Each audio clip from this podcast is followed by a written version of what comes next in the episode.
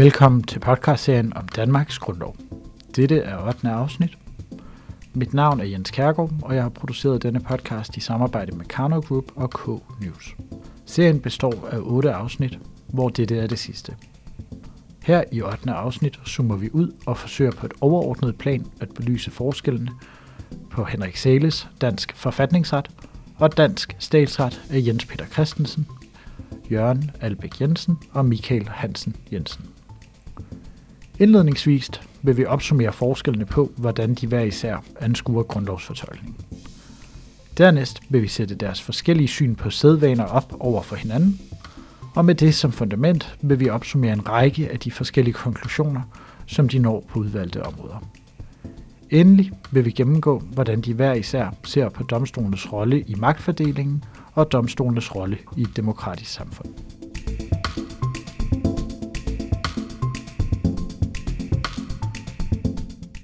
Det er nødvendigt indledningsvis at beskrive, hvordan forfatterne hver især beskriver deres juridiske metode, herunder hvilke kilder, der skal inddrages, og hvilke særpræg de eventuelt vurderer gør sig gældende på forfatningsrettens område.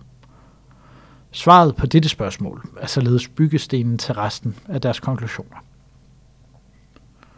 Ved sin vurdering af, hvordan der skal fortolkes på forfatningsrettens område, anførte Henrik Sale på side 52-53 i Dansk Forfatningsret, at grundlovsfortolkning har en særlig karakter, i det alle retskilderne skal fortolkes under et, i den totale fortolkning, hvor retsanvenderen anskuer hele det relevante materiale under et og konkluderer. Som Sale fremhævede i denne forbindelse, må der derfor også tage stilling til, hvordan forholdet er mellem forskellige typer af retskilder, i det noget materiale kunne pege i en retning og noget materiale i en anden retning.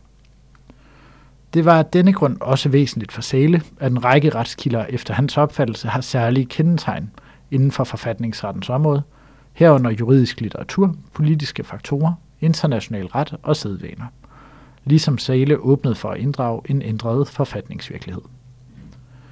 I relation til juridisk litteraturs særlige retskildeværdi støtter Sale sine betragtninger på Twindommen, offentliggjort som UFR 1999-851H, samt Maastrichtdommen, UFR 1998-800H. For så vidt angår politiske faktorer, støtter Sale hovedsageligt sine betragtninger på gebyrsagen, offentliggjort som UFR 1993-757H, Omkring international ret argumenterer Sale på side 51 under henvisning til en række eksempler, herunder hvordan det ikke vil være muligt at fastlægge menneskerettighederne i dansk ret, uden at inddrage internationale traktater, ligesom norsk ekspropriationsret ifølge tidligere højesteretsdommer Lene Pagter Christensen i artiklen UFR 2000b, side 403, har tjent som inspiration for afgørelsen af en række højesteretsdomme, henholdsvis UFR 1999-353H og UFR 1999-360H. Endelig er der sædvaner, hvor Sæle introducerede sit hensigtsmæssighedskriterium, som vi vil folde ud senere i denne episode. Og på side 66 åbnede Sæle for at inddrage en ændret forfatningsvirkelighed, således at grundlovsfortolkning blev dynamisk og løbende tilpasset sig den politiske og sociale virkelighed. Forfatterne til Dansk Statsret undersøger fra side 36 og frem, om grundlovsfortolkning har en særlig karakter, og besvarer spørgsmålet benægtende på side 43. Grundlovsfortolkning skal ifølge forfatterne foregå på samme måde som fortolkning af andre love, og ved fortolkning skal der således inddrages blandt andet bestemmelsens ordlyd, forarbejder, formål samt relevant praksis, navnlig lovgivnings- og domspraksis.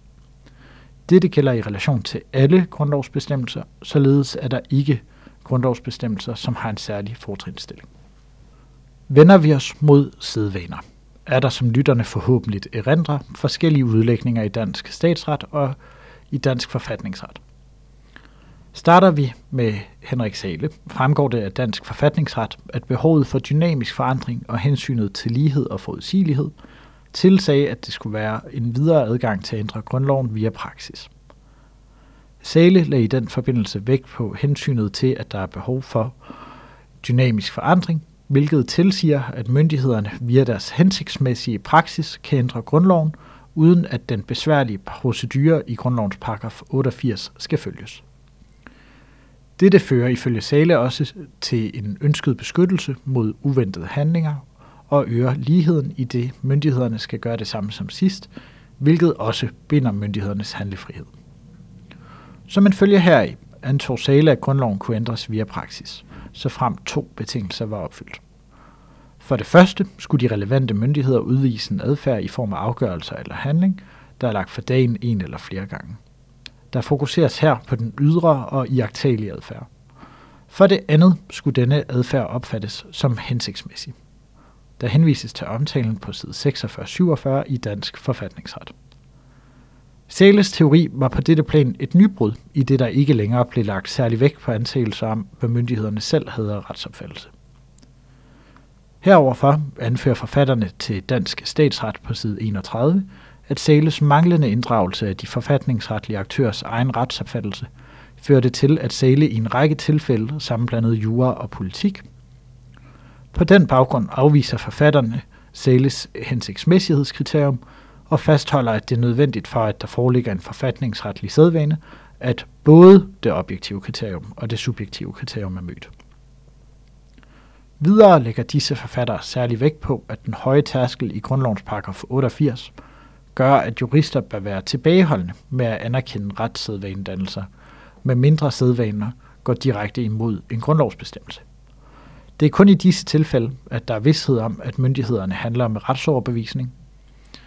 I denne forbindelse lister forfatterne på side 31-32 tre sædvaner, der opfylder de nævnte kriterier. For det første, Finansudvalgets kompetence, der i modstrid med ordlyden af grundlovens paragraf 46 stykke 2, tillader minister at bevilge afholdelse af udgifter. For det andet, den korroborationspraksis, der tillader stedfæstelse med efterfølgende bekræftelse i statsråd, i modstrid med ordlyden af paragraf 17 stykke 2. For det tredje, lovgivningsmagtens mulighed for, i modstrid med ordlyden af grundlovens paragraf 63, at knytte såkaldte endelighedsbestemmelser til en lovbestemmelse, med den virkning, at domstolsprøvelsen i et vist omfang afskæres. Derudover anerkender de domstolens kompetence til at efterprøve lovs grundlovsmæssighed som en sædvane på grundlovsniveau. Til trods for, at den ikke strider mod en grundlovsbestemmelse, og altså dermed kun vanskeligt kan sige at opfylde kravet om, at der med sikkerhed er handlet med retsoverbevisning.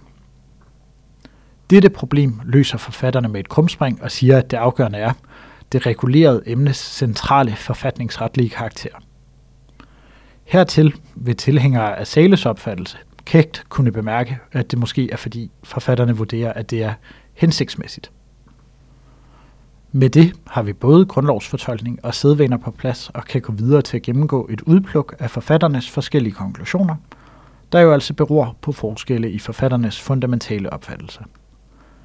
I denne forbindelse vil jeg indledningsvis vende mig mod forfatternes syn på folketingsbeslutningers retlige karakter. Henrik Sale fandt, at udstrækning af det parlamentariske princip førte til, at folketingsbeslutninger er retligt bindende for regeringen, blandt andet fordi mistillid til ministre ikke altid var et egnet styringsværktøj, og de så sig blive efterlevet i praksis. Som en følge heraf kan Folketinget efter Sales opfattelse eksempelvis forpligte regeringen til at fremsætte et lovforslag. Heroverfor finder forfatterne til Dansk Statsret på side 67-69, at folketingsbeslutninger ikke er retligt relevante. Dog anføres det, at så fremt regeringen ikke ønsker at følge en folketingsbeslutning om eksempelvis at fremsætte et lovforslag, har regeringen pligt til i medfør af ministeransvarlighedslovens paragraf 5 stykke 1 at orientere Folketinget om, at regeringen ikke påtænker at følge folketingsbeslutningen. En forskel, der ligger i forlængelse heraf, er om Folketinget kan styre et regeringsprærogativ, eksempelvis den udenrigspolitiske kompetence efter grundlovens paragraf 19 stykke 1 første punktum.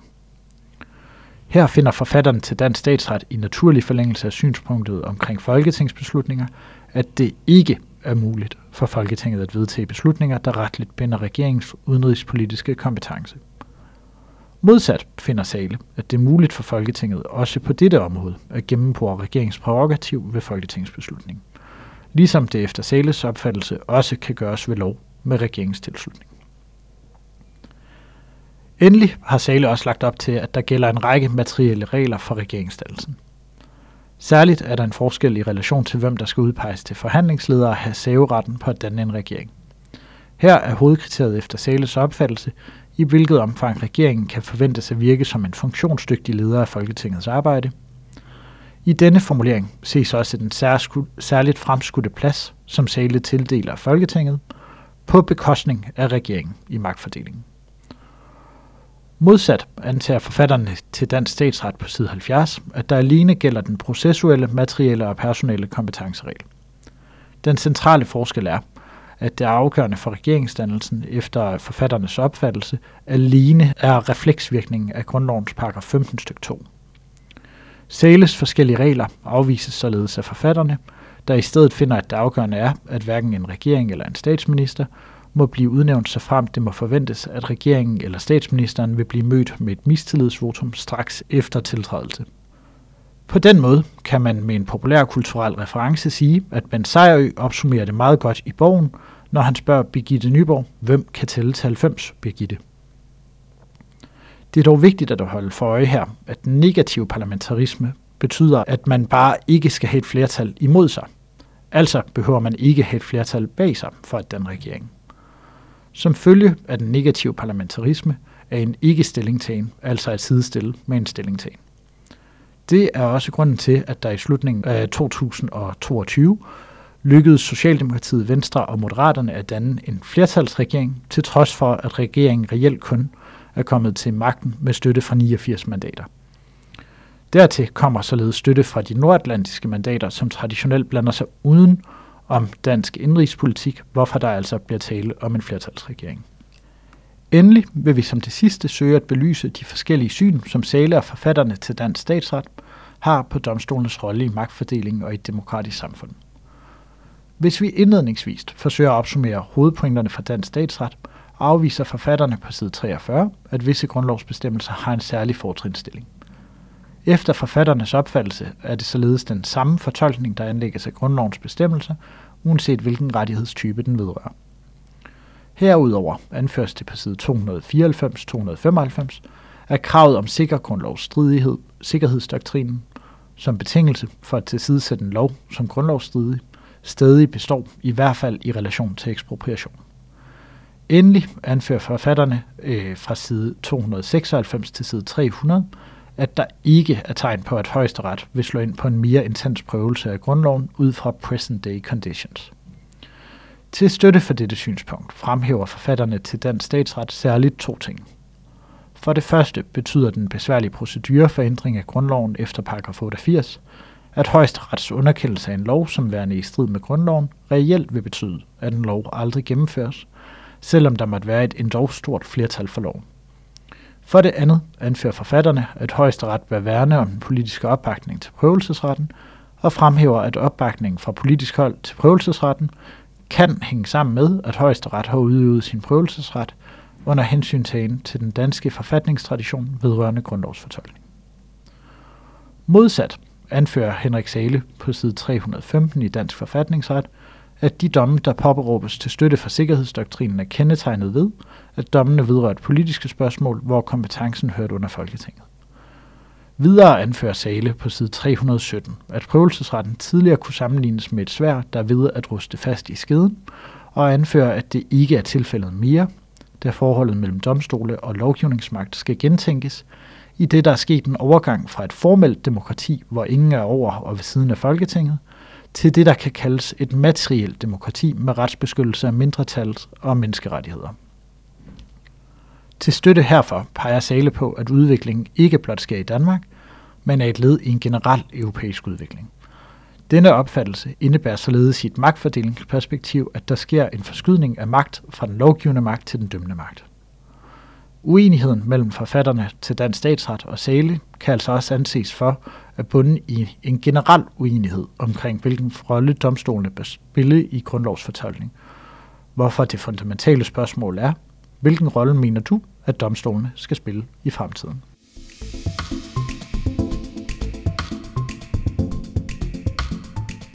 Med det er vi færdige med 8. og sidste afsnit i podcastserien om Danmarks Grundlov. Mit navn er Jens Kærgaard, og jeg har produceret denne podcast i samarbejde med Karnov Group og K-News.